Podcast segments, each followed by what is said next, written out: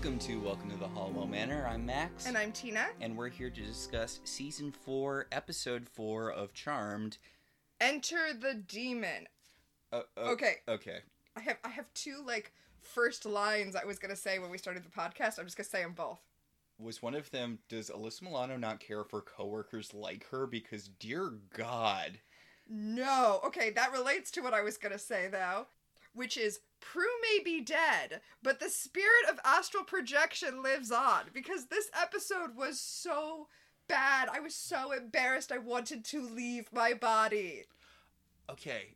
Okay, so And not bad like, oh, this is a bad episode. Bad like, Alyssa Milano, what are you doing? I'm so embarrassed for you right now. like I know Paige hasn't been in the show that long, so there's not been like a lot of time to build up her characteristics and her mannerisms and whatnot. But you do a body swap episode, and Al- Alyssa Milano does her one character acting thing, which is baby voice. And I was just thinking the whole time about that passage you read uh, from Rose McGowan's book Uh huh. about how much she hates baby talk when it's not directed at babies, and I'm like, this just It's not, and that's not like that's not how Rose McGowan acts. Like Alyssa Milano's take on Paige is reflective of nothing that we've seen of Paige. It's a body swap episode, y'all.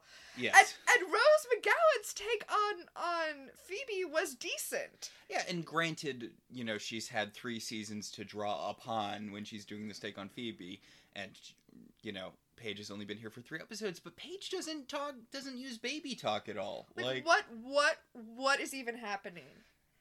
I, I gotta say, I have been a fan of Alyssa Milano for a long time. Like, as maybe not so much as an actress, but like as an activist, as an activist, as a businesswoman, Mm. like she I don't know if you know this, but um one of the things she does, like one of her big businesses, is she does an apparel company that makes fan sports fan gear that's cute for women so that like you have Yeah. something cute instead of like a giant oversized jersey. Yeah, If that's your fashion sense, which, you know, it is for her. And she loves baseball. And she wanted cute jeans with like the baseball patch on the ass. So she was like, be the be the cute baseball assed jeans you want to see in the world. hmm But now having read Rose McGowan's book, and, and don't get me wrong, and we are definitely going to talk about this on the Patreon. I was actually taking notes about it right before you came in and we're ready to record. Um, don't get me wrong, Rose McGowan is problematic. Oh, yes, she's problematic, but she's also extra. hmm I'm gonna say extra. But having read her book, I'm like, man, I like you so much. I'm, I'm in this weird feud that I made up in my head based on watching the two of you interact on screen. I am so on Rose McGowan's side having read her book. Yeah, I mean, It's why I want to talk to you about it and why I want to put it up on the Patreon for our listeners because having having read it, it colors literally everything I see Rose McGowan do now. Yeah, and I I'm I'm not I said it like it was her being malicious. I don't necessarily think that her doing Paige's baby voice is malicious per se. I, like it, it it I, I think it is just kind of what Alyssa Milano defaults to when she's not being just baseline Phoebe Uh huh. like when she character acts like when she got reduced to being a child or when she's a mermaid or the, like whenever she's something that's not just regular phoebe she tends to do baby voice Mm-hmm. which is not great Mm-mm. Mm-mm. Just a little like preview of like Rose McGowan's book so that people understand what what's going on in my head as I'm watching this. When she was 12, she was a runaway and like living on the streets and she became like a homeless club kid. She would like go to the clubs every night and do this like wild makeup, like a really intricate checkerboard on her face, or like spider webs or whatever, and she would just go to the clubs and get given speed and just dance all night. And I'm like, I don't know. I I see that I, I I see this twelve year old girl in my head, and I'm just like, I just want to protect you from this terrible impression Alyssa Milano's doing of you. So I think we might have jumped the gun in calling the two-parter Cole thing from last season the pinnacle of I want to be Buffy-ness of Charmed because this episode opens with Oh, Wait, but I'm sorry. Can I cut you off? Yeah. Uh, okay, before we get into that, I want to start the other thing I was going to open with. Oh, right, right. Uh, so this episode is called Enter the Demon, which is a takeoff on the Enter the Dragon because there's like martial arts stuff in here. And I just love the little trivia factoids that ha- that appear in um in the fandom wiki for Charmed, and, and you know it's the kind of things on IMDb too. It's like li- there's a little trivia thing that's like even though this episode is called Enter the Demon because of the pun, the only demon who appears in this episode is Cole. And I'm like, I feel like that trivia note is throwing shade on uh, the writers of this episode, and I'm here for it. Yeah, this episode has some uh it has some issues. Yes. Speaking of the writers, by the way, we don't really talk about who wrote each individual episode anymore. And but I had to look it up for this episode because so much feels so out of character for everybody. I was like, is this someone who only wrote a single episode of Charmed? And I had to check into it. Nope. Nope, nope. This is Daniel Cerone, who's written several episodes of Charmed, And we'll write several in the future. including Womb Raider and A Witch's Tail, the episode where Phoebe becomes a mermaid. Also the Power of Three Blondes. Yeah, so maybe this guy should have only written one episode. Sorry. Sorry, not sorry. Okay, let's get into the episode. All right, so we might have uh it, it okay. So the thing is Phoebe and Cole's subplot is very Buffy and Angel. The episode literally opens with the two of them training together. They're they're sword fighting. Cole is shirtless. There's just such strong Buffy Angel vibes here. I, I don't want to say that it's more Buffy ripoff than the Cole two parter from last season because that whole thing was really Buffy, but Well, it's it's not just that it's feels like a Buffy ripoff because a woman is training with her demon boyfriend. It's that they've redone the basement to look so much like the back room of the magic shop where, where Buffy trains. It's it's jarring. It looks like they broke into someone else's set. Also this like Cole, Cole is training Phoebe really hard. Like he's going at her really hard. Big long fight scene. Blah blah blah. Like she's she's levitating, she's kicking, she's punching. There's swords. This isn't how they fight demons. Like I know Phoebe will usually do a karate kick, or you know she'll she'll do the thing where she zooms up in the air and whatnot. Shouldn't she be like practicing talking really fast or something? This is charmed. They don't usually kill demons through physical combat. Well, not to get ahead of things, but Cole's being a real dick in this episode. And at one point, when she's upstairs with Paige working on potions, because they've switched bodies, Cole is like, Oh, I'm sorry. I thought you were being serious about training, but you're up here playing in the kitchen instead. And I'm like, Cole, they use potions way more than they use kicking. Yeah. You know how many demons they kill with potions? Like, this is the thing that she should be focused on. But, yeah, no, And there's. this is part of my feeling like this was written by somebody who doesn't know the episode. Like, why are they making Cole be such a jackass? Eh, You know what? I buy it. I mean, not necessarily the whole, like, you need to learn how to physically fight because demons only respect strength, blah, blah, blah, blah, blah, blah, blah. But Cole has been really upfront, all mostly this season, granted, but that his literally his only priority is Phoebe's survival. Like, he's good in that, you know, Phoebe is good and he wants to protect her from the things that are trying to kill her, which are evil but he's pretty upfront that he does not care what happens to her sisters. Oh yeah, no, I don't have a problem with him pushing her hard to train. I guess my problems come more in like the specifics of it. Like he's pushing her really hard and she's like, "Ow, I'm injured." And he's like, "You have to fight through the injury because a demon's not going to care that you're injured." And I'm like, "Okay, Cole, but if you if you make her work on a stress fracture and she ends up in traction, seems like that's going to be a good time for the source to attack." Yeah, that's what white lighters are for. You know what? Oh. I literally forgot they had a white lighter who could take care of that. Like I, I, I seriously, literally forgot that. Leo's like, I mean, I was gonna say he's barely in the episode. He's in the episode, and his healing's a plot point kind of later. But oh my they- god, I love, I love when, uh, when Edlin is like, no, no, they, they've got a white lighter. He can heal you. It's no big deal. I'm like, okay, sure, just pass that around. Okay, It's not your white lighter. Eh. What's Leo up to anyway? It's I mean, I know he's got a ton of charges for whatever reason, but yeah, Phoebe and Phoebe points out during this training session, she's like, "It's not like the source is going to come after me with a sword." And he's like, "You don't know how the source is going to come after you," and I'm like, "Pretty sure it's not going to be with a sword, though."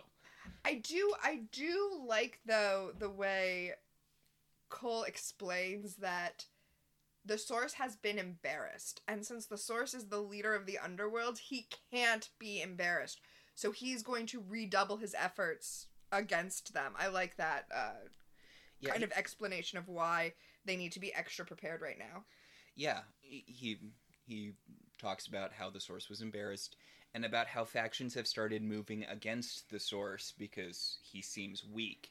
And, and he he folds that into his lesson about sword fighting with Phoebe. He's like, look, demons only value strength. You can't appear weak in front of a demon. If you are injured during a fight with a demon, you can't show it because they will see that and foreshadowing though cole's totally wrong about that although i guess i guess daniel dae kim is not a demon. Yeah. Also, by the way, good episode for you if you're into sweaty Cole or sweaty Phoebe because they are I was just gonna bring up the sweat. Oh my god! they are greased up. I mean, there has got to be someone off screen with a water bottle, literally spraying them down any instant they are not on camera because they are soaked. Well, I, I don't think water. I think it's oil. I think they are oiled It up. is very, very shiny. Yeah. And Phoebe's like, look, Cole, you've been on the run for a week, and the first thing you do when you get back is, oh, we need to train. Why can't we just be a couple for a little while? And he's like, well, I would like to be a couple with you for a long while, and I can't do that if you're dead. And she's like, but I'm so horny. How am I supposed to train when I'm this horny? He's not helping by being shirtless and greased up. I know, right? Oh my goodness. Well, that's their like. Paige is watching the two of them train, and and Phoebe's like, "Shouldn't you be? Uh, weren't weren't you doing lessons with uh, Piper?" And Paige was like, "Yeah, potions 101. This is way cooler. When do I get to uh, wrestle hunky shirtless guys?" And Paige, that is your almost brother-in-law. Calm down. Like I, I can I can get all horned up for Cole because he's a fictional character that I am not related to and I'm not related to anyone he's boning. But Paige, calm down. Calm down. also, your boyfriend, who I guess is not your boyfriend anymore, was possessed by the source of all evil recentishly. I think you would be somewhat reticent about dating demons or demon affiliated people. Nah, Paige is a monster fucker. That's why I love her. One of the reasons I love her. But yeah, this is building into this whole thing. Like Phoebe sends Paige back upstairs, and Paige is like, "Oh, I wish I were like you, Phoebe, a real badass super witch." Which okay, Okay. I, I, I when she said that, I was like, ah, okay. Well, she did just get there, so if if I was presented with two witches, one of them Phoebe, the other one Piper. Piper would be the one I would qual- uh, quantify as badass super witch. You know, the woman who can make things explode by pointing at them. Well, and this is another weird thing where it felt like the writer of this episode had never seen Charmed before. Uh, yeah, Piper is very powerful. Phoebe is. I get that you wanted her to be the one who was fighting the demon because she's the one who's dating Cole and she's the one who has a physical power, like specifically her levitation, and the fact that she tried to compensate for not having an active power by learning kickboxing. Okay, I get those two things, right? Mm-hmm. But Phoebe's whole thing, up until Prue died and all of the powers kind of shuffled around, her whole thing was that she was the one who understood the intricacies of witchcraft. Like, she didn't just recite a spell, she wrote spells and understood how to craft them Mm-hmm. shouldn't she and and she's the one who's happy to have a new sister not piper shouldn't she be the one who's taking the lead in teaching paige how to be a witch She really should be. Like and piper and and just she was the one who was big on training her last week. She was the one who was like, "We need to train Paige. We can't just focus on you know the two of us hunting demons ourselves. We need to be training up Paige so that you know we're not weak." exactly i i get why for plot reasons they needed to do it the way they did but you can't just you can't just say anything you want about characters that we've been watching for three years. You know, there's a chance that somebody who watches your show was paying attention. I, I know that seems foreign to y'all in the writer's room of Charmed. Okay, so I don't want this to be a whole alias situation, but Crouching Tiger, Hidden Dragon came out around this time, right? Yes, Crouching Tiger, Hidden Dragon. I'm gonna look it up, but I'm almost certain Crouching Tiger, Hidden Dragon was 1999, and this is 2001, as we talked about last week. Actually, actually, no, I'm, I'm gonna say 1999 is when it came. Let, let's let's see if I'm right about that. Crouching Tiger, Hidden Dragon came out in the year 2000. Okay, So- well, this is 2001. Yeah, so it would still have been in the cultural zeitgeist, which you can tell because Well, also, don't forget that Crouching Tiger, Hidden Dragon was just the first. After that came out, people got so obsessed with wire work. yeah, Hero, other movies. So this seems I don't know enough about martial arts to really comment on this. These characters are Chinese, right? Yes, yes. I know we talked a little bit earlier, uh, a, a lot earlier actually, in the first season, how there was the episode with Piper's ghost boyfriend, played by John Cho, Uh huh. and how that episode was sort of more situational than a lot of Charmed because San Francisco does have a large Chinese population. Uh, there, it, it's a it's a thing.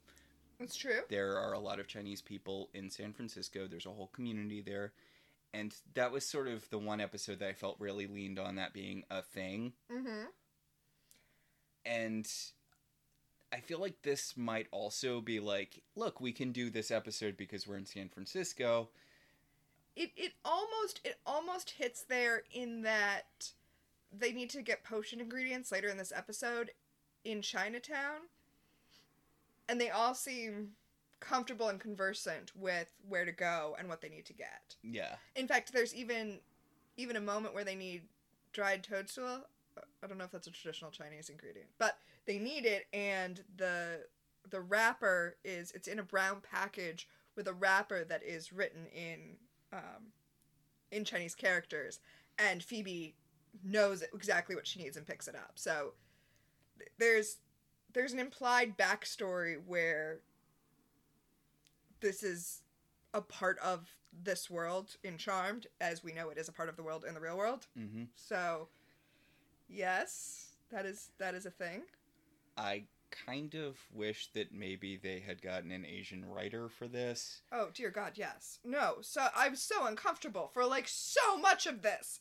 Oh my God, no. Yeah, I'm sorry.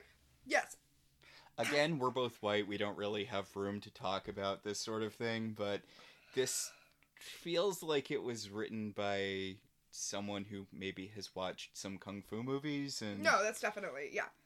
This is this is more of an homage to whatever whichever kung fu movies have made their way to America more so than any actual culture. Yeah, yeah that- that's not white people. because we were talking about uh we were talking about crouching tiger hidden dragon and that is sort of what they're calling upon here but it is not like a direct reference to the movie at all No, in fact, Crouching Tiger, Hidden Dragon is much more of an art film than an action film. mm-hmm. and in that way even though that's kind of what broke through in in america at that time it's very dissimilar from most of the kung fu movies that are actually being referenced here yeah. So somewhere in chinatown in- sure.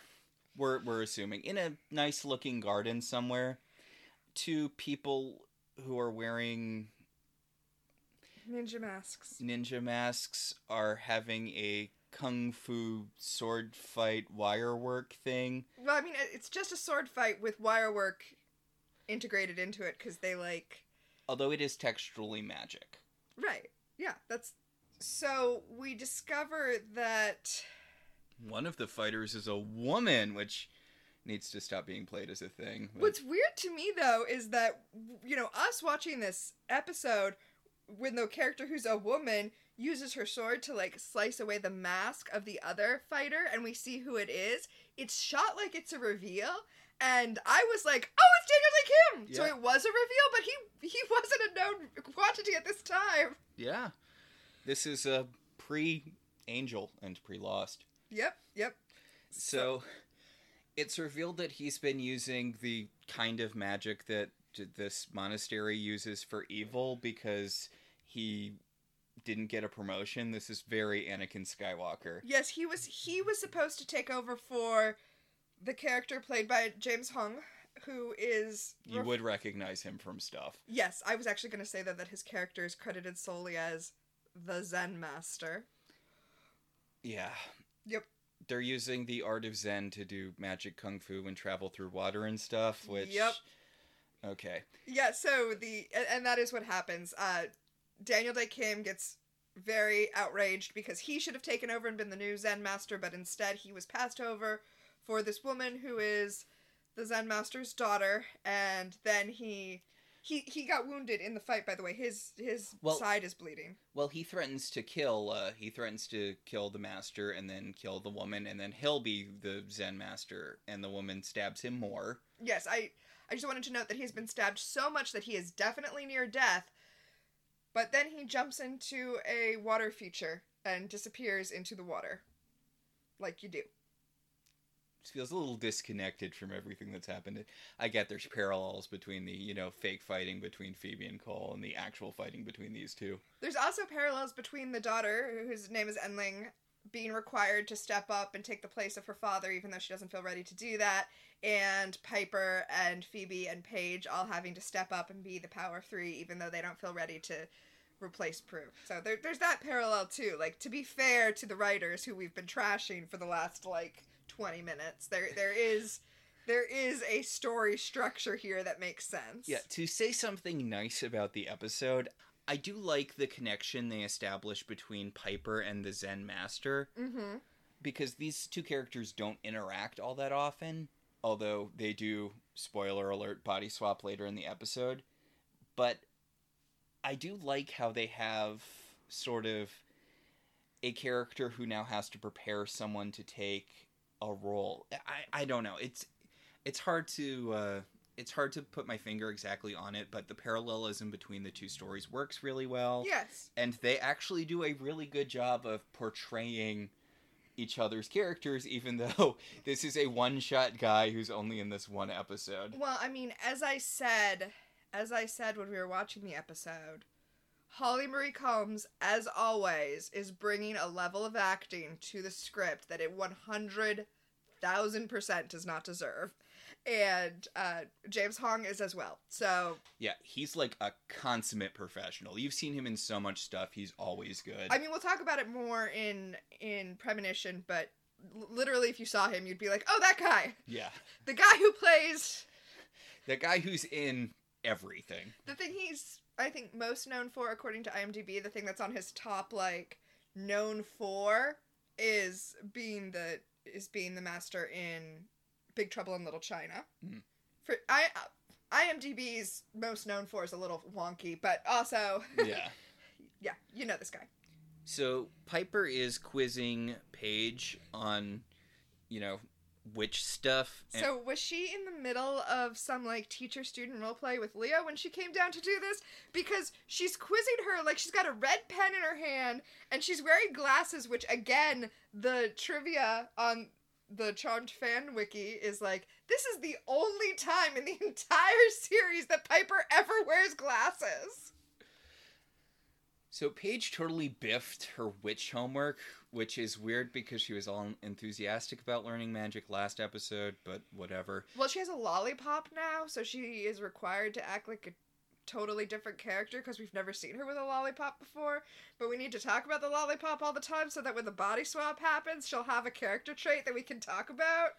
Yeah, it's this weird thing where she's like she's like I was going to study, but then I had the opportunity to, to be a party girl, so I went and I was a party girl with my friends partying instead of studying. And Piper's like, "Okay, look, I understand the need to do non-witch stuff, but you also need to do your witch homework so you aren't horribly murdered by demons." And Paige is like, "Why can't I just cast a spell to magically learn all of the stuff I need to know?" And Piper's like, Jesus. I do I do like Piper's line where she's like, "This isn't like math. You're actually going to use this later." I, I love that too. She's like, you can't just blow it off. It has life or death consequences. Also, Paige is distracted by the fact that she has a date coming over to pick her up because A date with her boss's son.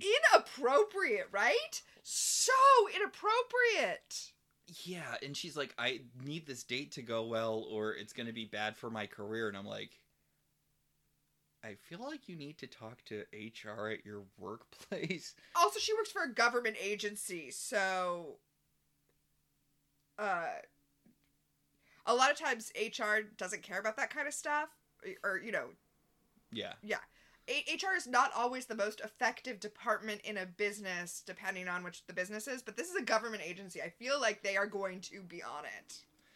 So Piper's like, look, I'm going to go to Chinatown to pick up some more ingredients so we can keep, you know, doing this. But in the meantime, I want you to practice your potions with this list of, you know, acceptable beginner potions I've left for you. Also, take that lollipop out of your mouth. You're going to get cavities.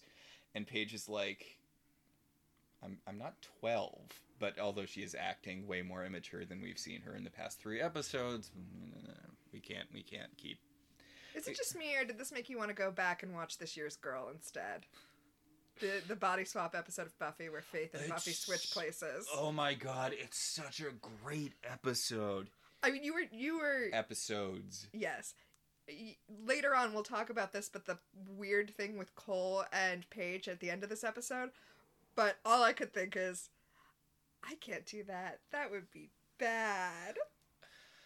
So, down in the basement, Phoebe's really tired because she's been, you know, literally fighting with Cole with swords and stuff. Mm-hmm. And Cole's like, I can't be your boyfriend right now. I, I, because I don't want you to get killed. You Mhm. need to, you know, we're, we're not dating until this is over. We're just, I'm just training you. And Phoebe like nuzzles his chest. Like, it was like, how greasy did her face have to be after that? Cause she, she like nuzzles up between his breasts and he's like, she's like, Yeah, see, sex scenes in movies are not sexy. Like, they, they may look sexy. This does look sexy. But I am so certain for the participants they are not sexy. They must have just felt so gross. Yeah, because you know she she motorboats Cole, and then she's like, "Okay, I'm ready to go back to fighting." Okay, I want to bring something up that is just so weird. It might even be might even be my time freeze, which feels so like objectifying and inappropriate, but I can't not mention it. Mm-hmm. So, the unrealistic Hollywood body images have finally come for the men, Mm-hmm. and the fact that Cole is allowed to have body hair and that his chest isn't like waxed just kept bumping me. I was like, if this was filmed today, they would have made him wax his chest. Yeah, yeah. Which I mean, And I mean, he's sexy. I like a man with body hair. But I'm like, it, it kept bumping me because I'm like, you don't see that on TV. I feel, I feel kind of dirty seeing that. okay, I I, I can't go back to it because I did a whole thing about it back with some of our earlier Cole stuff. But there's this divide. Uh, there's an essay called um "Everyone is Beautiful and No One Has Sex." I think is the uh, title of it. Oh, is it about Marvel? How like? Yeah. Okay, go ahead. about how in Marvel movies there's the obligatory shirtless scene where you can see how you know fit the actor is, but their movies are very very sexless, Mm-hmm. and how we're kind of moving into this new era where you have to be this certain level of pretty, but there's not really a sexual component to it, and it made me think about the contrast between um, in a non-Marvel movie in Batman versus Superman we see a shirt uh, we see two shirtless scenes one with uh, clark kent and one with bruce wayne Okay. and in the one with bruce wayne he's doing a like tire flipping uh, CrossFit. crossfit workout and he's completely hairless he's you know shaved or whatever and I'm in sure he's waxed. waxed and in the shirtless scene with clark kent the one that's it's being contrasted against he has body hair and it's him having an intimate moment with lois and i'm like that's a really interesting Ooh. contrast between these two The moment that is sexual is more real. Uh, that's interesting. yeah Interesting. also it's apparently i i i'm giving them credit for that being a story a choice that was made. A choice that was made, although we do know how hard it is to get Henry Cavill to shave. Well, I mean, why should he? Have you seen the man? Ugh. He's, yeah. Whew. Should have been Marvel's Hercules. I'm sure that the guy from uh, Ted Lasso did a perfectly good job. I mean, he's hot too. Also very hairy. Yeah, which good because Yeah. So uh, I know, right? Like he's a Greek man. He should be hairy. Uh, speaking of unrealistic body images, though, I do kind of want to bring up another thing, but this is about Alyssa Milano. hmm During this sequence, and, and this was just something I noticed when I was watching it, you can see her like super defined abs, and she wears the same outfit through the whole episode. And later on, through most of the episode, Hmm. So I I know we try not to talk about her outfits too much because we would be here all day, but I do think I'm gonna have to talk about the outfit she changes into later. Yeah. Uh, but later on in the episode, even though we we see her midriff because she's just wearing a sports bra, and later on, she's she's still skinny. She's Alyssa freaking Milano, but she doesn't have the defined abs because she clearly like dehydrated herself for a couple of days and did like a million sit-ups before shooting the sword fighting scene, but then not before they shot the scene that is Well, it's the thing with Jason Momoa at the beach where like someone like there was a whole paparazzi thing about oh Jason Momoa's dad bod and he's still the basically the most fit person ever. It's just he wasn't actively dehydrated. well, and I'm, that's what I think is interesting about this scene is that in the scene where she's supposed to just be like the pinnacle of physical whatever, because it's contrasted with a scene that was shot a couple days before or a couple of days later, and she's wearing the same outfit, you can see, oh right, in this scene where she's supposed to be fit, she's actually. She has actually done damage to her body so that we can see each and every one of her abs. So back at the monastery, I want to Sure. say Yeah, monastery. back at the monastery, the Zen master is talking to his daughter about why she got the promotion and uh, and Daniel Dae Kim didn't because she's like, so was it nepotism because I'm your daughter? And he's like, no, it's because you were the better student. And she's like, I can't do that water jumping Yeah, was I really the better student? I can't travel between dimensions. And he's like, yeah, well, you stabbed him, so He's like, yeah, but you're not evil. yeah. Also, you're not evil. That's the big thing. Also, now that he's like traveling between dimensions and shit, the only way that he can be stopped is with this special dragon's blade.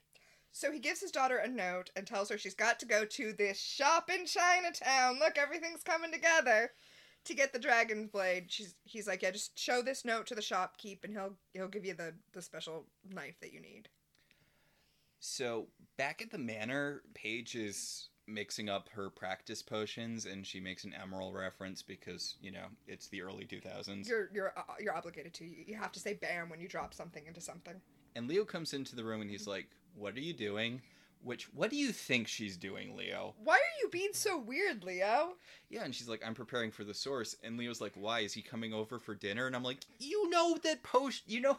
Why does nobody know how potions work in this episode, or the men anyway? Why? Why do neither one of the charmed one's boyfriends know that potions are how you kill demons? Uh, Why is everyone being such a dick to everyone in this episode? Why are all the men being such dicks to the women in this episode? Yeah, and Paige complains because she's like, "Ah, "It sucks that I'm doing this and instead of any of the cool stuff." And Leo's like, "Well, you're half whitelighter, so you might never get an active power like Phoebe."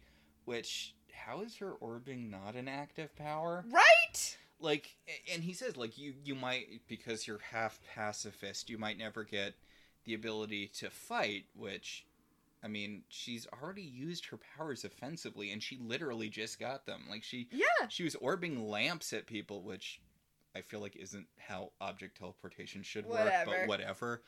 Like how is her like her power her power is already offensively more useful than uh Phoebe's. Right? Ugh. But anyway, she gets distracted by this and she says, Man, I wish I was Phoebe. And then drops, powdered toadstool. Yep, into the, into the, into the thing and it explodes. The cauldron explodes.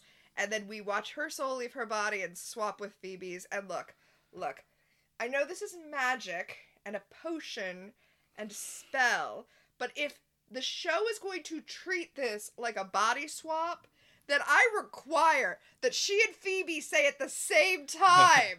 I wish I had your life. Like, also, what potion was she mixing that she accidentally switched bodies?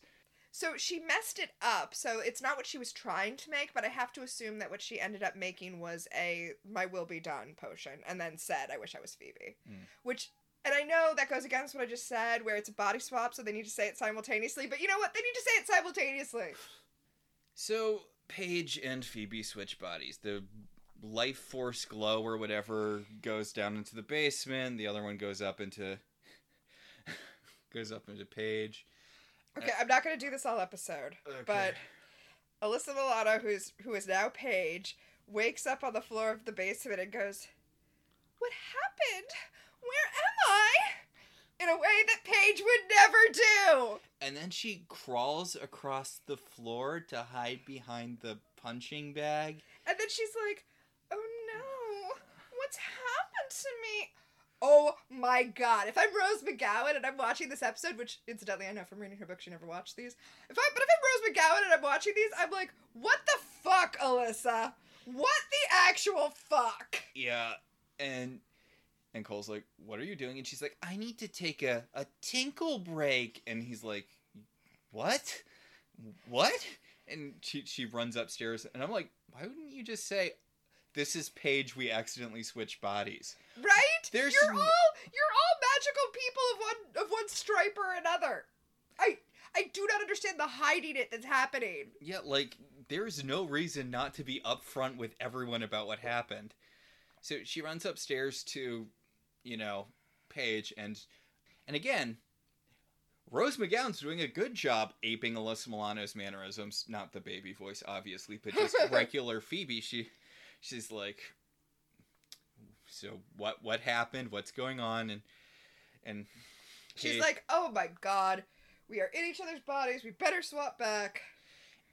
the vague excuse for why they don't tell anyone is because Paige is like, "Don't tell Piper. I don't want her to think I'm an even bigger screw up than she already thinks I am." Which, And then Rose McGowan as Phoebe is like, "Stop doing that weird baby pouty thing with my face." And I'm like, "Yeah, right?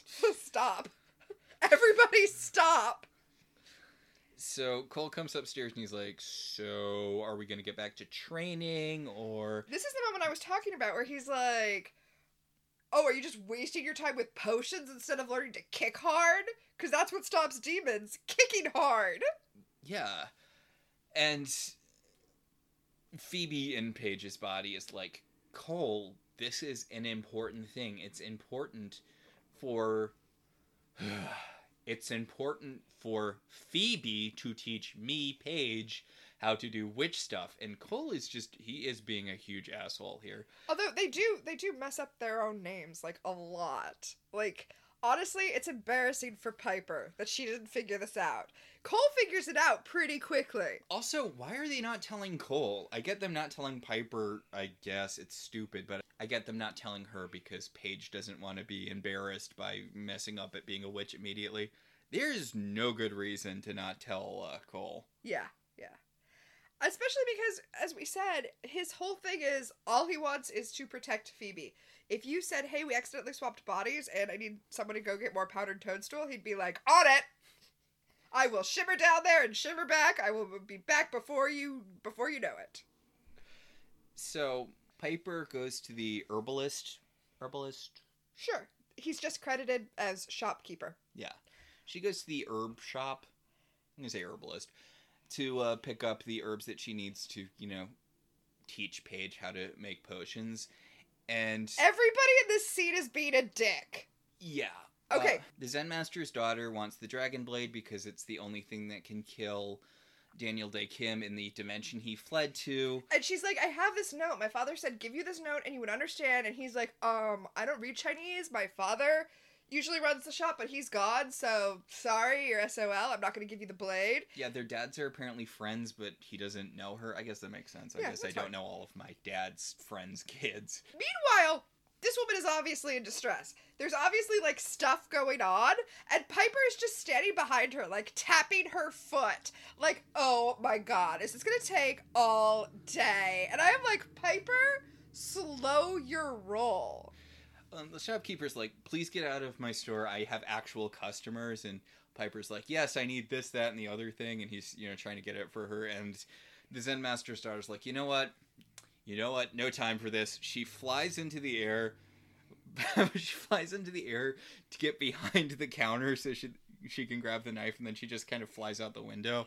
Yeah, well, I mean, it's it's hanging up on the wall, like behind him, up high, and she she grabs the knife, she jumps out the window. Piper tries to instinctually freeze everyone, and she doesn't freeze, which I'm not sure if that's because she is whatever the whatever the martial arts equivalent of a good witch is, so she doesn't freeze, or if it's because Piper was aiming where she no longer was because she jumped out of the way. Hmm. Well, we know that uh, Piper's freezing is generally an area effect spell. When she tried to freeze the uh, Furies, it got Cole, even though Cole wasn't who she was aiming at directly. Mm-hmm. So I think that being a Zen master is enough in line with being a witch because we know it's not a generic good thing because white lighters freeze. Right, no, no, it has to be a good witch. Yeah. Yes. So I, but I, I kind of like that. I kind of like that she is culturally has her own practices, but whatever it's this, it's this. Um, as far as being affected by magic goes, it the magic recognizes her. So I like how Piper kind of just chases the woman out out of the store and then just blows up something in the alleyway. Some. Some some other poor poor person's produce Yeah. is all like my cabbages. Yes. We're we're in Chinatown and I do like how this is a San Francisco thing. I like how this episode is very necessarily set in San Francisco because a lot of the times it feels like Charmed could take place anywhere. Mm-hmm. Yeah, it really does. But uh then the plot kind of all catches up to everyone at once. Yeah, so her father is standing there in the alley, which then why didn't he go into the shop? If he was going to be like right there at the alley. Yeah, I mean the shopkeeper's son might have recognized him, right? If their dads are friends. Right. And then we see Daniel Dae Kim watching them through the reflection of a puddle, and then he jumps out of the puddle, grabs the Zen master, and jumps back into the puddle. Piper's like, "Okay, I guess this is going to be my day now." Right? Which which is like you your plot hadn't started yet, Piper. You had not yet met your innocent for the week. Why were you in such a hurry in the shop? Oh my god. I just I can't get over how rude she was being. I really can't. I mean, to be fair, the shop guy was being like, "Get out of my way! I want to help this actual customer." Yeah, so, so it's not like it was unprompted, but Okay, but she should her okay, if if I'm in that situation, right? Hmm. If there's a woman who's obviously in distress and kind of having an argument with the shopkeeper and the shopkeeper is like, "Get out of here so I can wait on an actual customer." I'm trying to diffuse the situation by letting the shopkeeper know that I'm not going to go off on him. I'm like, I'll be like, it's cool, it's fine, whatever you need to do, take your time, right? But no, she's like, I need this fucking toadstool and I need it now. Like, slow your roll, Piper. Slow your roll.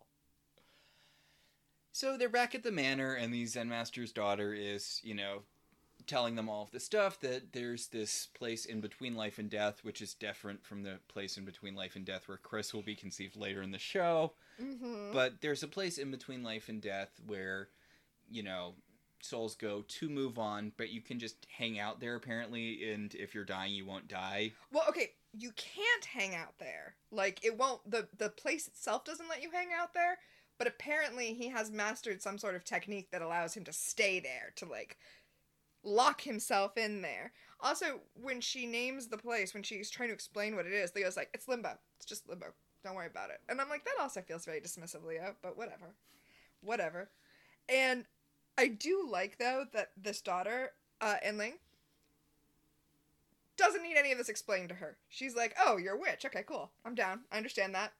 I'm part of the magical community. I know what witches are." Yeah. I've done my research into other, you know. right? I'm sorry. I I live in America, so I don't have the luxury of pretending that I am the only tradition that exists. Piper. Mm. So Piper intro- Piper calls in her sisters and they're like, "We definitely didn't switch bodies or anything." Ha ha ha. And Piper's like, "Ugh." Oh my god, it's terrible. It's so bad. I'm a- I, I can't. I can't with how bad this sequence is. I feel so bad for Enling because she's like trying to be polite here, but she's also like, my father's trapped in the limbo between life and death. Maybe we should focus on this instead of whatever goofy shit you've got going on here. right? But she's like trying to be polite about it. She's like smiling and nodding, but also there's lots of other stuff we should be taking care of right now. Mhm. And she's like, I don't have. I, I never mastered the skill that you need to get into limbo, so we're gonna need to find another way in. Which you mentioned this while we were watching it. Can't Leo just orb there? Right, just orb there. I mean, I guess it's probably a different limbo than the one that he went to to heal Piper when she was. Right, was but dying. can't he go to all sorts of dimensions? Anyway, Cole can. We know Cole can shift between dimensions. I mean, they probably, you know, it's, maybe she'd be cool with it. They can be like, look, we know a demon. I know the thing with demons, but he he could probably. uh I think she probably would be cool with Cole. With Cole, yeah. Anyway, since they can't just orb, I guess Piper's gonna go upstairs and check out the Book of Shadows. And I do like this. She tells Phoebe and Paige to go shut off the water main because they are dealing with somebody who can jump between places with water. I like that. Yeah. Hopefully, no one's left a just thing of standing water in the kitchen for no reason. Oh my god. You know what I kind of wish they had done? In in Western magical tradition, water usually wipes away magic. That's why that's why in a lot of folklore, and the movie Teen Witch. I was to bring up Teen Witch. I was to bring up Teen Witch.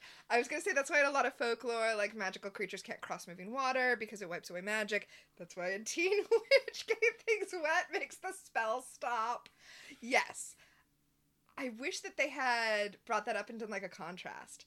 And they would have had an opportunity to do that too because Piper was teaching Paige. So they could have established that as a rule of Western magic and had her be kind of explaining that to Paige. And then that you know, magic is harder with moving water. And then they could have contrasted with this this guy is able to use water as a part of his magic.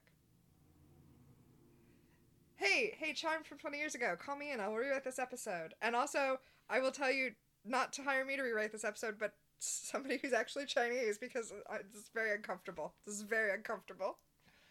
So in Limbo, God, this episode is wasting Daniel Dae Kim. Like he he's good in the scenes that he's got. He doesn't have a lot to do. He's basically got the depth of a Power Rangers villain. I, no, I, I, he's fine. Actually, I, watching this, I was actively like, I've seen you be much better, Daniel Dae Kim.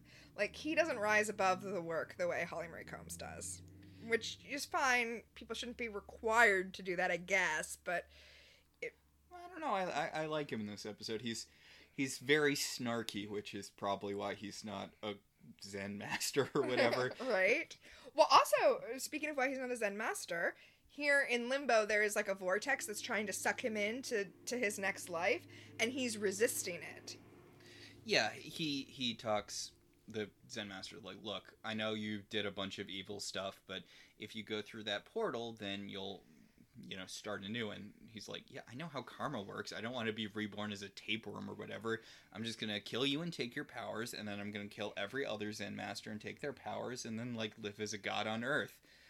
Okay, we didn't mention this, but Leo did. Uh, he he's bleeding to death. If he comes out of limbo, he'll die. So he can only come out for a few seconds at a time. But also, like, so what's his plan? What's what's his long term plan to not bleed to death? That's what I want to know.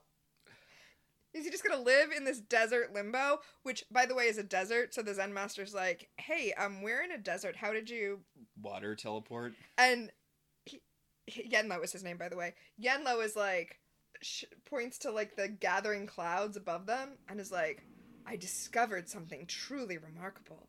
It turns out that clouds water." I'm sorry, he says it very sincerely. I kind of said it Oh, uh, sarcastically. no, I feel I, he seemed. I thought he was snarking. That really seemed like he was like, you know, clouds have water in them. oh, okay. And then he zoops up. I, I, okay, if it was snarking, then that line is fine. yeah, it, it really seemed like he was snarking, especially because he did this sarcastic hovering up after saying it. Okay. Okay, in that case, all right.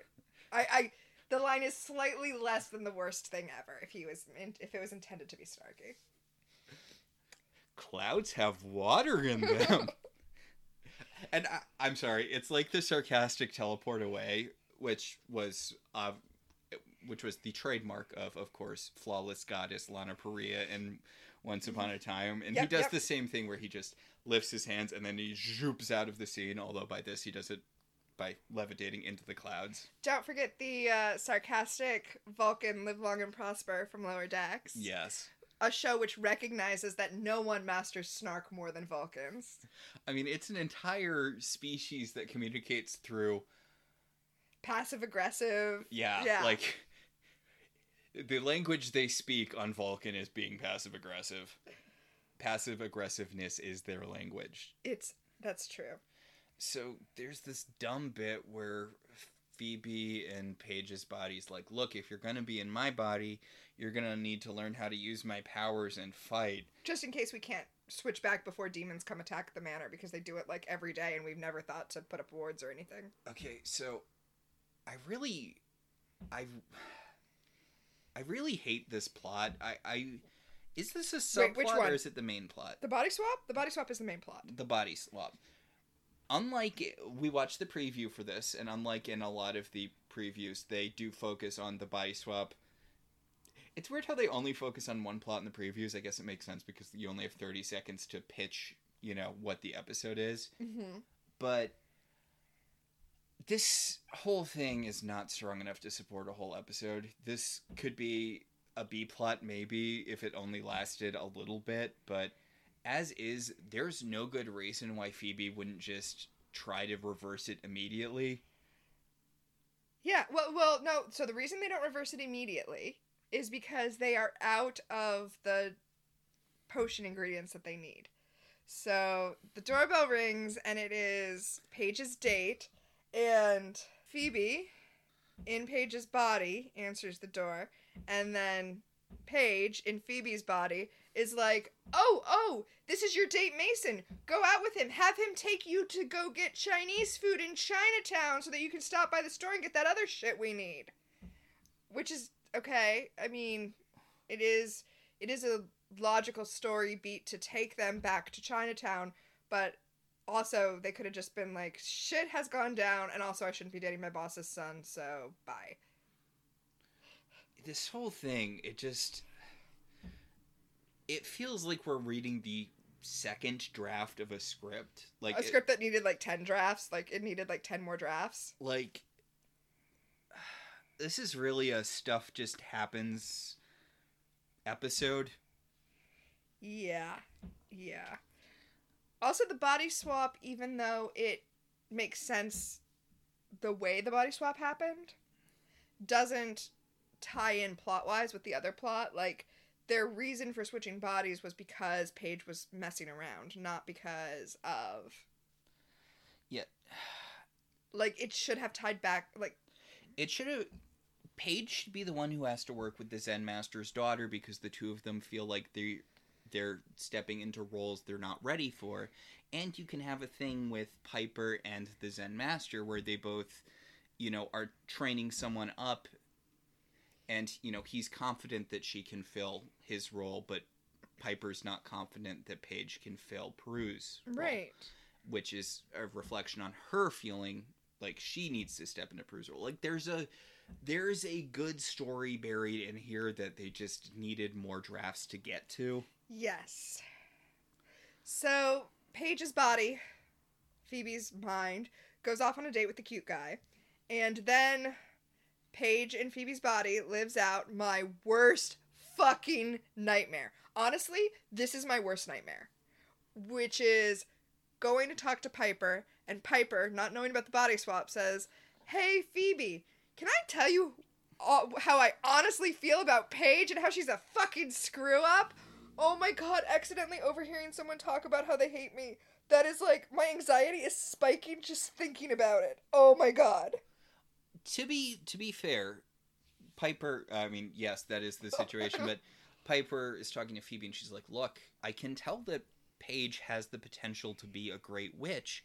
It's just it's so frustrating that I feel like she's not taking this seriously." You know, in this episode, not in the last episode. Right? Like like I can tell that Paige could be a great witch, but it just it worries me that it feels low priority to her. Okay, last episode she literally had like stacks and stacks of Wicca books that she was studying. She, She stole, stole the the, Book book, of of Shadows! shadows. Like Mm. Whatever. Whatever episode. Let's just get through it. so Phoebe's not doing well either. She's on the date with this guy, which as we've been over is a bad idea on so many levels, but she she's constantly speaking about Paige in the third person and Ugh. the whole thing is It's just just like, so, so tell me what you've heard about Paige from her boss. I mean, my what, what boss. did my boss say about me? My boss, who's also your father, and we should definitely not be on this date. That's unrelated to the body swap. I mean, I mean, not body swap. Also, she's buying the toadstool, and he's like, "Oh, I'm not into like the herbal scene," and she says, "Oh no, no, it's an aphrodisiac," and he's like, "Okay, that I could get into," and I'm like. That's still a drug, dude. Like, I mean, that's not what it is. That's not what's happening. I don't know why she would lie like that. There are so many better lies she could have told. But he's like, oh, I don't do drugs. Unless they're drugs that make my dick hard. Then I'll do those drugs. What the fuck? Like, do you do drugs or not? It's not not a drug just because you like the effect of it. Because I have news for you about why everyone does any drug. So- Sorry, I'm just, I don't know why I'm so passionate about this. I'm very angry. so god this whole thing and and and phoebe and paige's body's like i'm not being a very good date am i because she's she's asking about like what what his dad thinks about paige he's like no we're you know buying sex drugs and you're constantly talking about my dad this is an amazing date. And she's like yeah my boyfriend hasn't been very much fun recently. I mean my sister phoebe's boyfriend hasn't been very much fun yesterday recently. And I'm like, "Oh my god. Oh my god, this is so painful." Then she just runs away, and thank God, thank God. Oh, then we cut down to Paige and Phoebe's body in the basement where she's trying to figure out how to levitate. And Cole shows up and is like, "What the fuck are you doing?" And she's like, "Trying to figure out how to levitate. I mean, levitation exercises." And he's like, "Okay, well, let's get back to work. I'm gonna throw some fireballs at you, and you dodge them." I'm going to throw low voltage energy bolts at you. And he does and they're just kind of zapping he's repeatedly zapping her on the butt with low Well, first he does it on the boob because he ends up tearing her sports bra.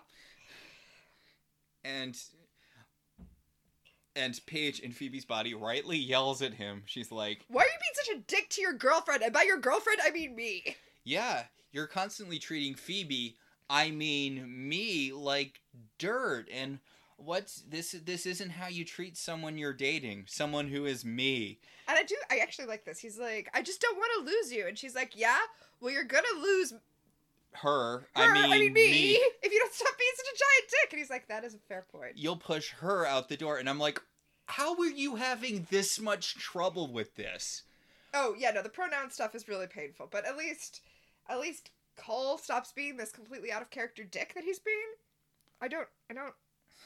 Anyway, she's like, You tore my sports bra. I gotta go change now. I just. I know, right? Right? So it's raining, and there's you know water gathering in the attic. Ruh oh. That leak seems like a bigger problem than just demons coming through it, or I guess martial arts masters coming through it. Yeah. So the Zen Master's daughter is uh, using a very small bowl of water. It's try- like it's like one of those finger washing bowls that you have at like fancy dinners. yeah, she's trying to use it to open a portal uh, that's too small for Daniel Dae Kim to fly through, but that's big enough for her to spy on him in limbo. Mm-hmm. But she's like, I just I never mastered it. It's not a skill I've mastered. My father used it to pluck me a plum from the Garden of Eden. The Garden of Eden, really. That's that's what she says. The Garden of Eden, which I know she says that. I just uh, okay, which I feel like eating fruit from the Garden of Eden is famously not a good idea. okay, that's true. But I'm also like, tell me there were only white people in your writers' room without telling me there were only white people in your writers' room. So she's feeling some doubts because she's like, my father's counting on me to fill his shoes, but I, I didn't think I was the right choice because Daniel Dae Kim was so much better at all of this stuff than me. Granted, I'm not evil, which is the big reason I feel like I ended up getting the promotion, but I'm just I'm just not sure. And and Piper's like, well, you stabbed him, so clearly you're better at the sword fighting bits than he is. And then Piper's like, you know what? I relate to you though because my sister just died, and I have to try to take over. eh, You know, be the big sister now, and I'm not ready for that either. And honestly, this is what I was talking about with Holly Marie Combs, just bringing way more than the script deserves. She, I mean, she's the one who's really carrying Prue as a presence. Mm-hmm. Prue, who by the way, they do not say her name in this episode. This is the first time that they've done an episode where they don't say her name. But the everyone leaves the room and the water that was collecting from the leak gets big enough so Daniel Dae Kim can jump through it. I don't think we've mentioned yet. I think we need to mention at some point in this episode, so I'm going to say it now. How terrible that effect looks. The jumping in and out of the water effect, even even for an episode of Charmed, looks bad. Like, whew. Whew. Yeah, it's it's a little rough. I try not to judge shows that are 20 years old on, you know, for having bad quality CGI, but, whew. Well, you know what? It, doesn't bother me that much. There was a thing I saw recently where people were making jokes about this. Not recently, it was a few years ago. People were making jokes about this like really terrible CGI action scene from Supergirl, and I'm like, you know what? You just you buy into it. Okay, but Supergirl is Supergirl. Wait, Supergirl the TV show or Supergirl the movie? The TV show. Oh, okay, never mind. I know it's from the '80s, and Well, I was gonna say Supergirl the movie is is campy, cheesy fun. The the bad special effects are part of the appeal.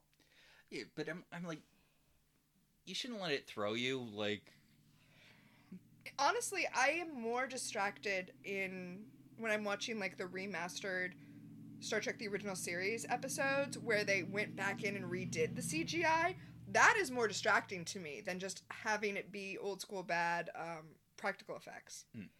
So, anyway, Paige is home, and for some reason, Phoebe in Paige's body is home, and for some reason she stopped to buy a gigantic hat. I don't, I don't know what's happening. I don't know what's happening. But yeah, she's wearing a giant pink hat. I mean, I understand it's a rain hat. I get that, but she didn't have it when she left the house. I don't know what's happening. Okay, so how close to death was Daniel Dae Kim really? Because he's doing a lot of walking around in the real world, you know. Oh, um, as a martial arts master, he can function completely fine until his hit points hit zero. He doesn't like take damage as he's dying, so he's like completely good, completely good, completely good, dead. He does remind us he's spying on Cole approaches Phoebe and Paige's body, and Cole's like, "Hey, why don't I get all close to you and like lick your face a whole bunch?" And Daniel Dae Kim's like, "Okay, weird." And then he touches his side to let us know that he is still dying. Okay, so you didn't like this scene. I liked this sequence. I think I liked this sequence because the body swap is so painful and it's so painfully obvious. And Cole is like, oh, they swap bodies. Okay. And he's just, I mean, essentially, he's just teasing Phoebe in Paige's body until she has to admit that she. Well, he kisses her Okay, against her will. okay, okay.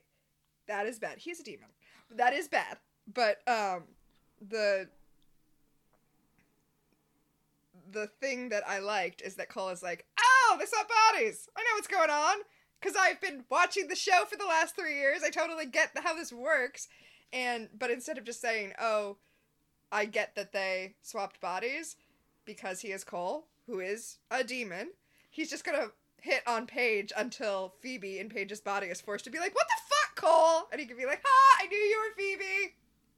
Yeah, the whole thing just made me uncomfortable. They're like he he's he's got uh, Phoebe and Paige's body cornered, and uh, he's like, "Yeah, I'm just I'm not into Phoebe anymore because she she's so disengaged with everything. I think I need to start having sex with a new sister." And then he kisses her. I see how that made how that I see how that was uncomfortable making. I feel like it was not out of character for Cole. No, I don't think it's out of character for Cole. And I was just relieved for one to have a character not act out of character in this episode, and also for someone to see this very, very painfully obvious body swap and not be confused. Well, it's also it's it's still I know it's Phoebe in it, but it's not Phoebe's body. It's Paige's body. You shouldn't be kissing Paige's body without Paige's permission. I do agree with that. So that horribly awkward scene now concluded. Cole reveals that he knows that Paige and Phoebe sw- swapped bodies, but ruh-oh, And they're like, "Oh, but don't tell Piper." And he's like, "Okay, fine, whatever." why not? I I mean I I get that this would be awkward for Paige or whatever, but You know what would be really awkward? Getting everyone killed because you swapped bodies and you didn't tell your sister. so Speaking of, yes, Daniel Dae Kim attacks the Zen Master's daughter in the kitchen. She whips out the dragon blade that she stole from the herbalist. oh, we didn't say this, but uh, Leo filled us in earlier that the deal with the dragon's blade is that it can capture souls. So he can't be killed as long as he's in limbo, but you can capture his soul in the knife. Yeah. So Piper's like, Phoebe, quickly. Levitate and kill him, and she Did did did Piper forget that she has like Right? ultimate tank powers? could she just blow him up and or freeze him? Yeah, like But- why, why why why is Phoebe the person But no, to? no, we have to see Phoebe fly up in the air and then spit her out in a circle because Yeah. she can't levitate. Okay, so Paige can't orb at will yet, but she's in Phoebe's body for like 10 seconds and she can levitate all willy-nilly. Well, I Granted, mean- she's not good at I mean, it, she but can't control it, so. Oh, yeah. So that's terrible.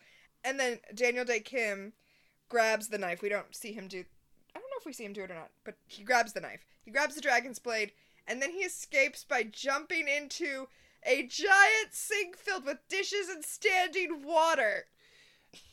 Okay, so so Enling got a little stabbed during that confrontation, so they Just a little for stab. so they call for Leo and Leo heals her up and she's like, "Oh, so you could just heal my my dad up because, you know, I like how like apparently this is not a thing that they have in her culture because she's like, whoa, whoa, you can just heal people? That would be a game changer. okay, sure." I just she seems to get really excited about Leo healing people. I mean, to be fair, it is a pretty boss power. Yeah, I guess we've just known Leo too long. So Piper pulls Paige and Phoebe into another room and she's like, okay, what dumb shit is going on here? And they're like, we swapped bodies and we weren't telling you for basically no reason. Well, and then she starts yelling at them, and I'm like, oh, that's the reason. Because she's being a total. Uh, because she's being totally unreasonable in this episode. Well, the thing is, no, I get why she's mad because they could have sorted this out so easily if they had just told her after it happened. Oh, yeah, sure. And if Paige hadn't. Phoebe and Paige's body hadn't gone on the date and just been like, "Hi, I'm sorry, something came up. Why don't we reschedule?" Got the ingredients and came back. Okay, so I gotta talk about I gotta talk about what Phoebe's wearing. What Okay. Phoebe's body is wearing. What what Paige and Phoebe's body put on her body. First of all, remember how last time that when when Paige was first introduced, how I pointed out that she had that bright orange jacket that made her look like Velma from Scooby Doo? Yeah. So she's wearing a bright orange bodysuit and and kind of reddish tan pants again. Like apparently the Velma aesthetic is just something that Paige has. But okay, she's wearing a bodysuit and then pants that are so low slung that you can see the leg gap in the bodysuit. It is not a good look. It's an embarrassing look. Okay, so Piper pulls them into the kitchen and they immediately reverse the body swap. Yeah, it took like two seconds. And They didn't even have to learn a lesson. They just had to make the potion again and be like, I want to be back in my own body. See, again, body swap episode, they should have had to learn a lesson. What's even happening? Wait, when they body swap later, they had to learn a lesson, remember? yeah, and Piper points it out. But the whole the whole thing, the whole thing and and Paige is like, "Oh, my stomach hurts. What did you eat?" And Phoebe's like, "Oh, yeah, I had a ton of kung pao chicken." And I'm like, "Okay, so you didn't just go to the herbalist shop on the date. You actually went and got food." So apparently they went to dinner first and then went to the herbalist shop after. I just why did you do any of that? Also, I mean, you talk about non consensual use of someone's body. Isn't Paige a vegetarian? I don't think she is. Oh, she's not? Okay. I mean, it would be in character for her, but I don't think she is. Okay, so that's okay. But yeah, Piper's like, okay, look, we don't know how to do the dimensional jumping into limbo thing, but your dad does, right? So I'm going to swap bodies with him, and then when he's in my body, he can just tell you how to get there. Which, That's a great solution. I'm, I'm, I'm all in favor of that solution. and she does it, and again, James Hong, good actor, Holly Marie Combs, good actor. They do such a good job kind of aping each other's mannerisms, and it's a little thing, and I, I, I- know this is this is such asking for so little, but I'm very happy that Holly Marie Combs did not put on an oh accent. Oh my god, yes. Oh because- oh god. she is she is aping a lot of his mannerisms, but she's not doing an accent which good. Good. So they switch bodies, and down in limbo, uh, the Zen master, who is now inhabited by Piper, tries to pretend to be the Zen master for like three seconds, and then Daniel Dae Kim's like, "Um, no, I wasn't born yesterday. I died yesterday, but I wasn't born yesterday." He's like, "Come on, I trained with the guy for like 20 years. I obviously, what kind of idiot would immediately figure out that they've that someone they've known for a really long time has body swapped with a relative stranger?" Right. Uh, and then he uses the dragon's blade to suck out Piper's soul because he's like, "I'm not dealing with this bullshit," Yeah. which is fine because that's whatever. Yeah. Okay. So back at the manor, everyone's in the attic and they're like, "Oh, oh, Yenlo's got the dragon blade, so yep. Piper's soul's probably not in your dad's body anymore." And Piper, with the Zen Master soul in her body, is able to like instantly look through a puddle and see the see into limbo and see like the the body of the Zen Master that is now like limp because the soul has been sucked out, which means that the physical body is located in limbo, which is fine. We saw the physical body get dragged into limbo, but I guess that's how he managed to stay in limbo and not get sucked into the vortex because he was there with his body. The Yenlo, not not the Zen master.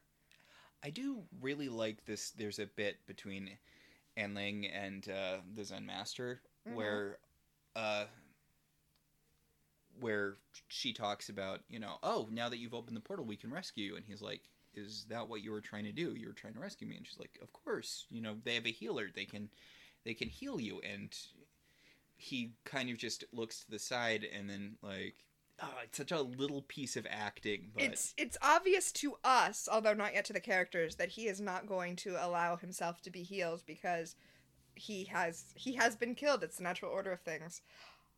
I do. Eh. I, I know, Eh. I know. Don't get me started on that. But Anling, who uh, has has picked up the vibe in this house faster than anyone else, is like, all right, well, we're gonna go, d- we're gonna jump through the puddle and go into limbo. And Leo, you should stay here because you are absolutely gonna get in the way and get yourself killed if you come with us. And then who will heal us? Yeah, yeah. She's like, look, you. the first thing you do is you go after the opposing team's white mage. Come on, Yep. cleric, whatever. You take out the healer first. It's it's RPG tactics 101. Come on. So they all go to the limbo desert place.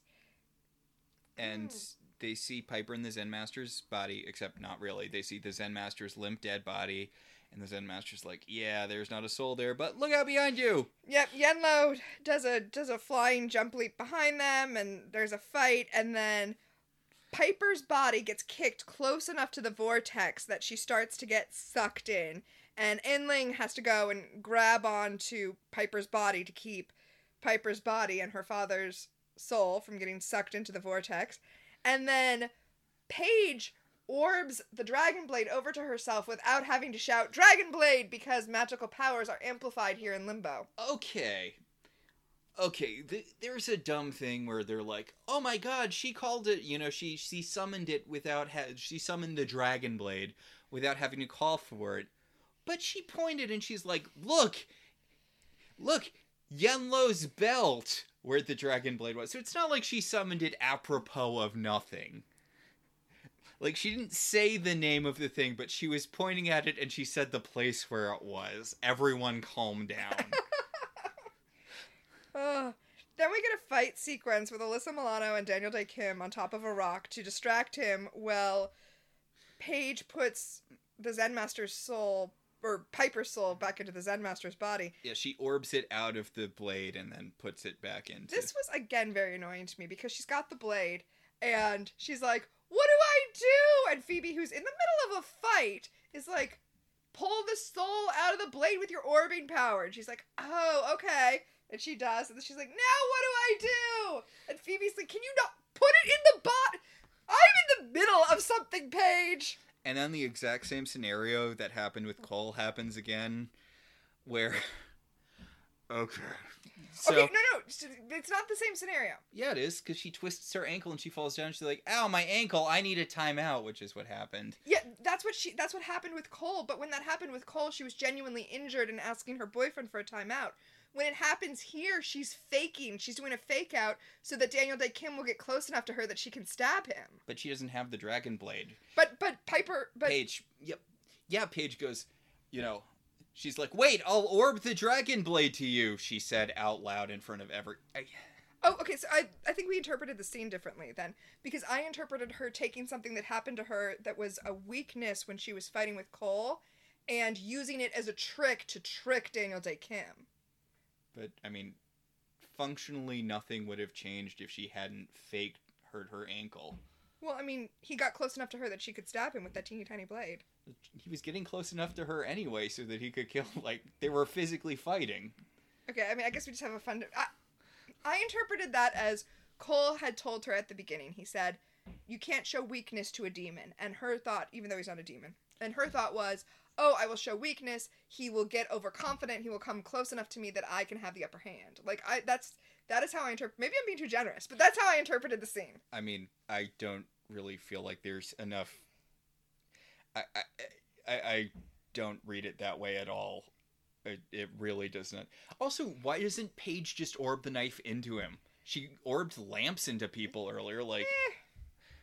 doesn't matter. The upshot is he gets stabbed with the blade. Now his soul gets sucked into it, and then Limbo becomes a paradise because Limbo was only ever bad because it was a reflection of his fear of death. Yeah. If you accept death, then it's a super pretty place, and yep and the Zen Master is accept- to die would be an awfully big adventure. Yep. And everyone's souls zoop back into their right body because the natural order of things has been reestablished.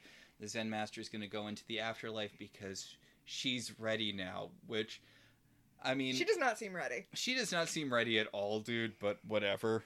I guess at some point you just got to jump in. He goes into the portal to, you know, go to his next life and Paige is like, so are we trapped here now? And you know, the new Zen master. Mm-hmm. She's like, no, I know how to do it now. I know I didn't know how to do it earlier in the episode, but now I've, now that I have confidence in myself or whatever, I know how to do it. I, I'll just make the portal back home. And that's what she does. And then we get a wrap up scene in a park in San Francisco where everybody's all like. It's it's weird because Phoebe's kind of nuzzling Leo I don't get what that's about, but okay, whatever. I guess Alyssa Milano and Brian Krause were dating in real life. I think what's going on there. Yeah, no, seriously, I think what's going on there. Oh, wait, hold on. We have to talk about this first. Sorry. Okay, okay.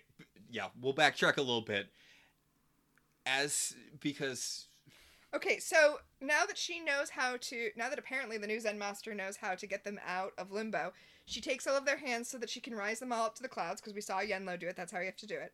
So they all stand in a circle and join hands, and it's really weird because they all start going up, but like Paige is a full body length below them, and this is not commented on. I genuinely, I genuinely think that there was something wrong with Rose McGowan's harness, and that when they all started to rise, she didn't rise, and that they're physically pulling her body up by her arms. Yeah, because everyone else is just like flying, and she's like being dragged behind everyone else. Like I, I looking at this shot, I cannot see anything other than they genuinely accidentally caused injury to, to Rose McGowan. I, I don't know that that's the case, but I'm looking at it. It's, that's what my eyes are telling me happened. It, like, thematically, I guess it works, but it also super does not feel intentional.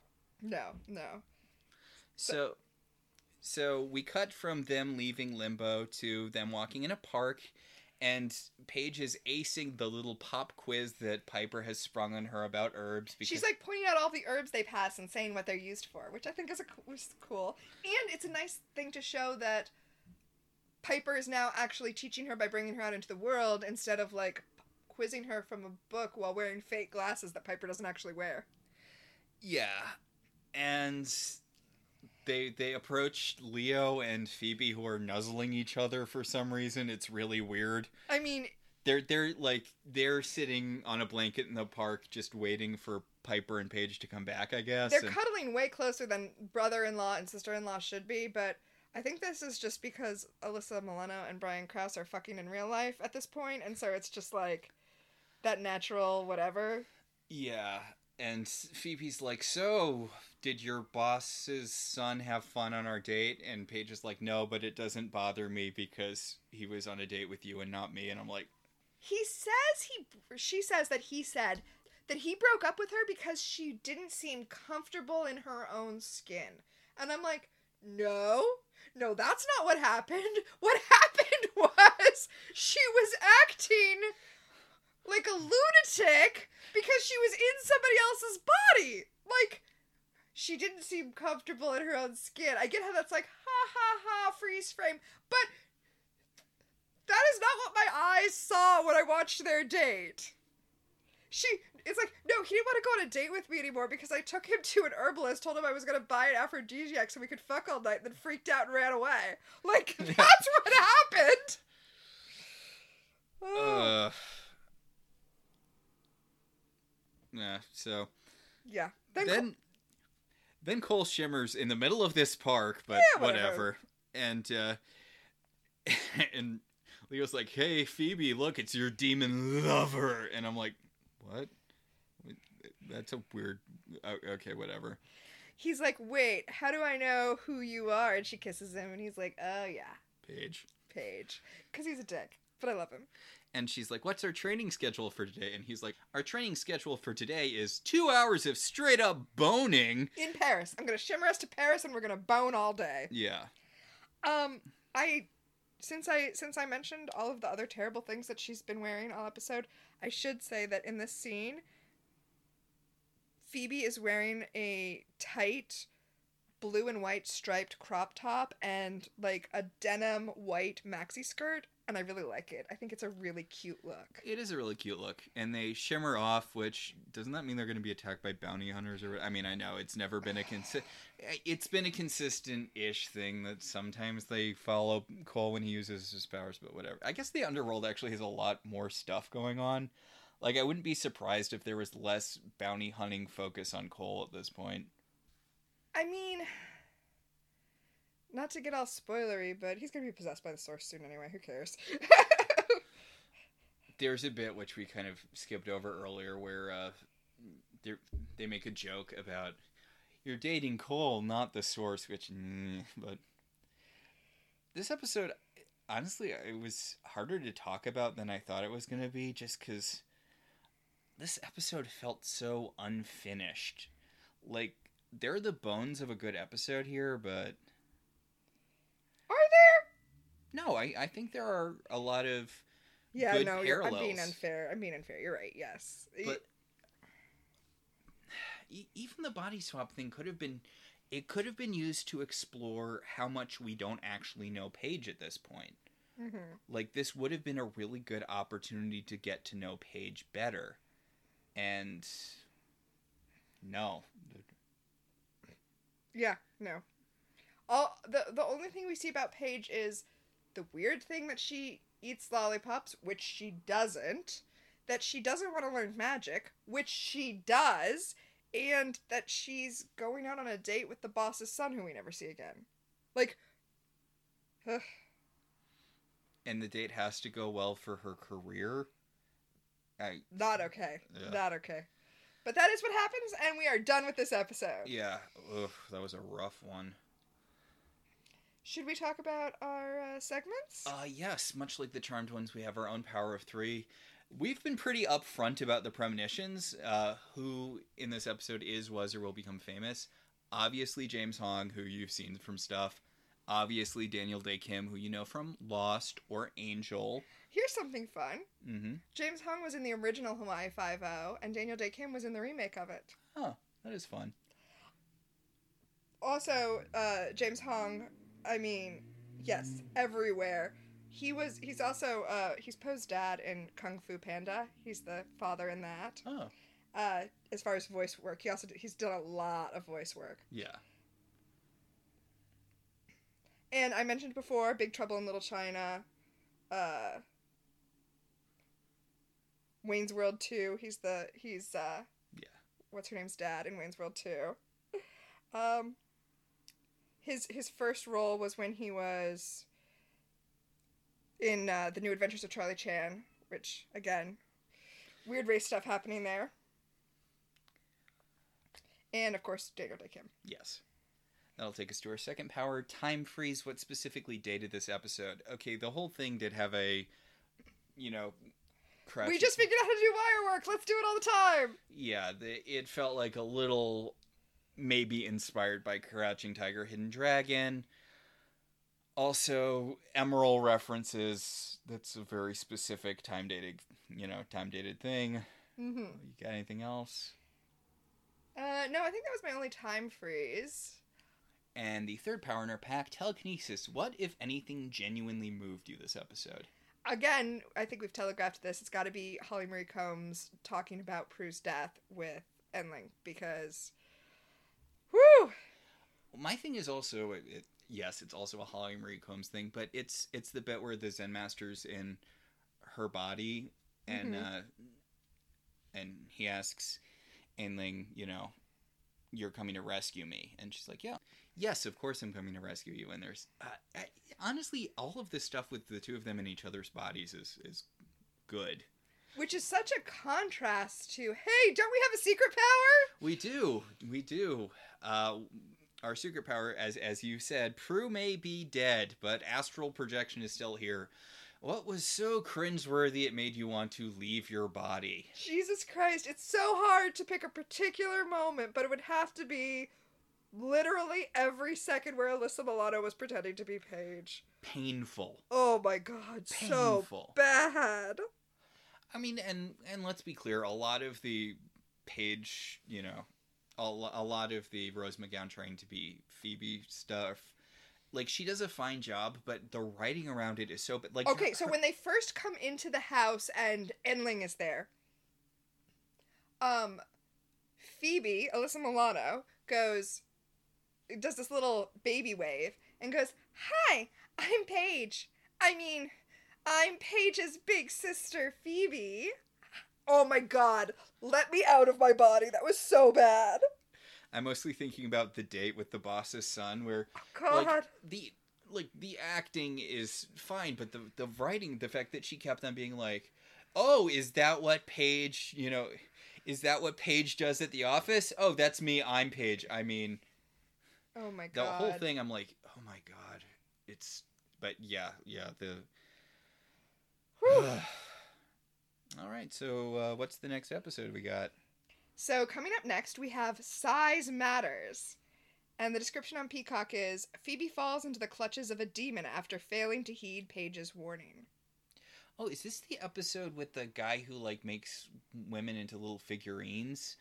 It is. I'm not gonna say this is the first fetish episode, but this definitely feels like one of the more obviously a fetish episodes. I mean, it's a fetish episode. Is it the first? I feel like we've already had some. I could be wrong about that. Wait, rem- I'm sorry, do you not remember Paige's breast last yes, episode? Yes. It just it feels like we are starting to get more and more of the explicitly a fetish episodes. Yeah, I think that's accurate. But I think that's going to do it for this week. Yeah, I think that'll about do it. Our show is partially listener supported. If you want to be one of the supporters, you should head over to our website, www.welcometotelevision.net, and click on our Patreon link.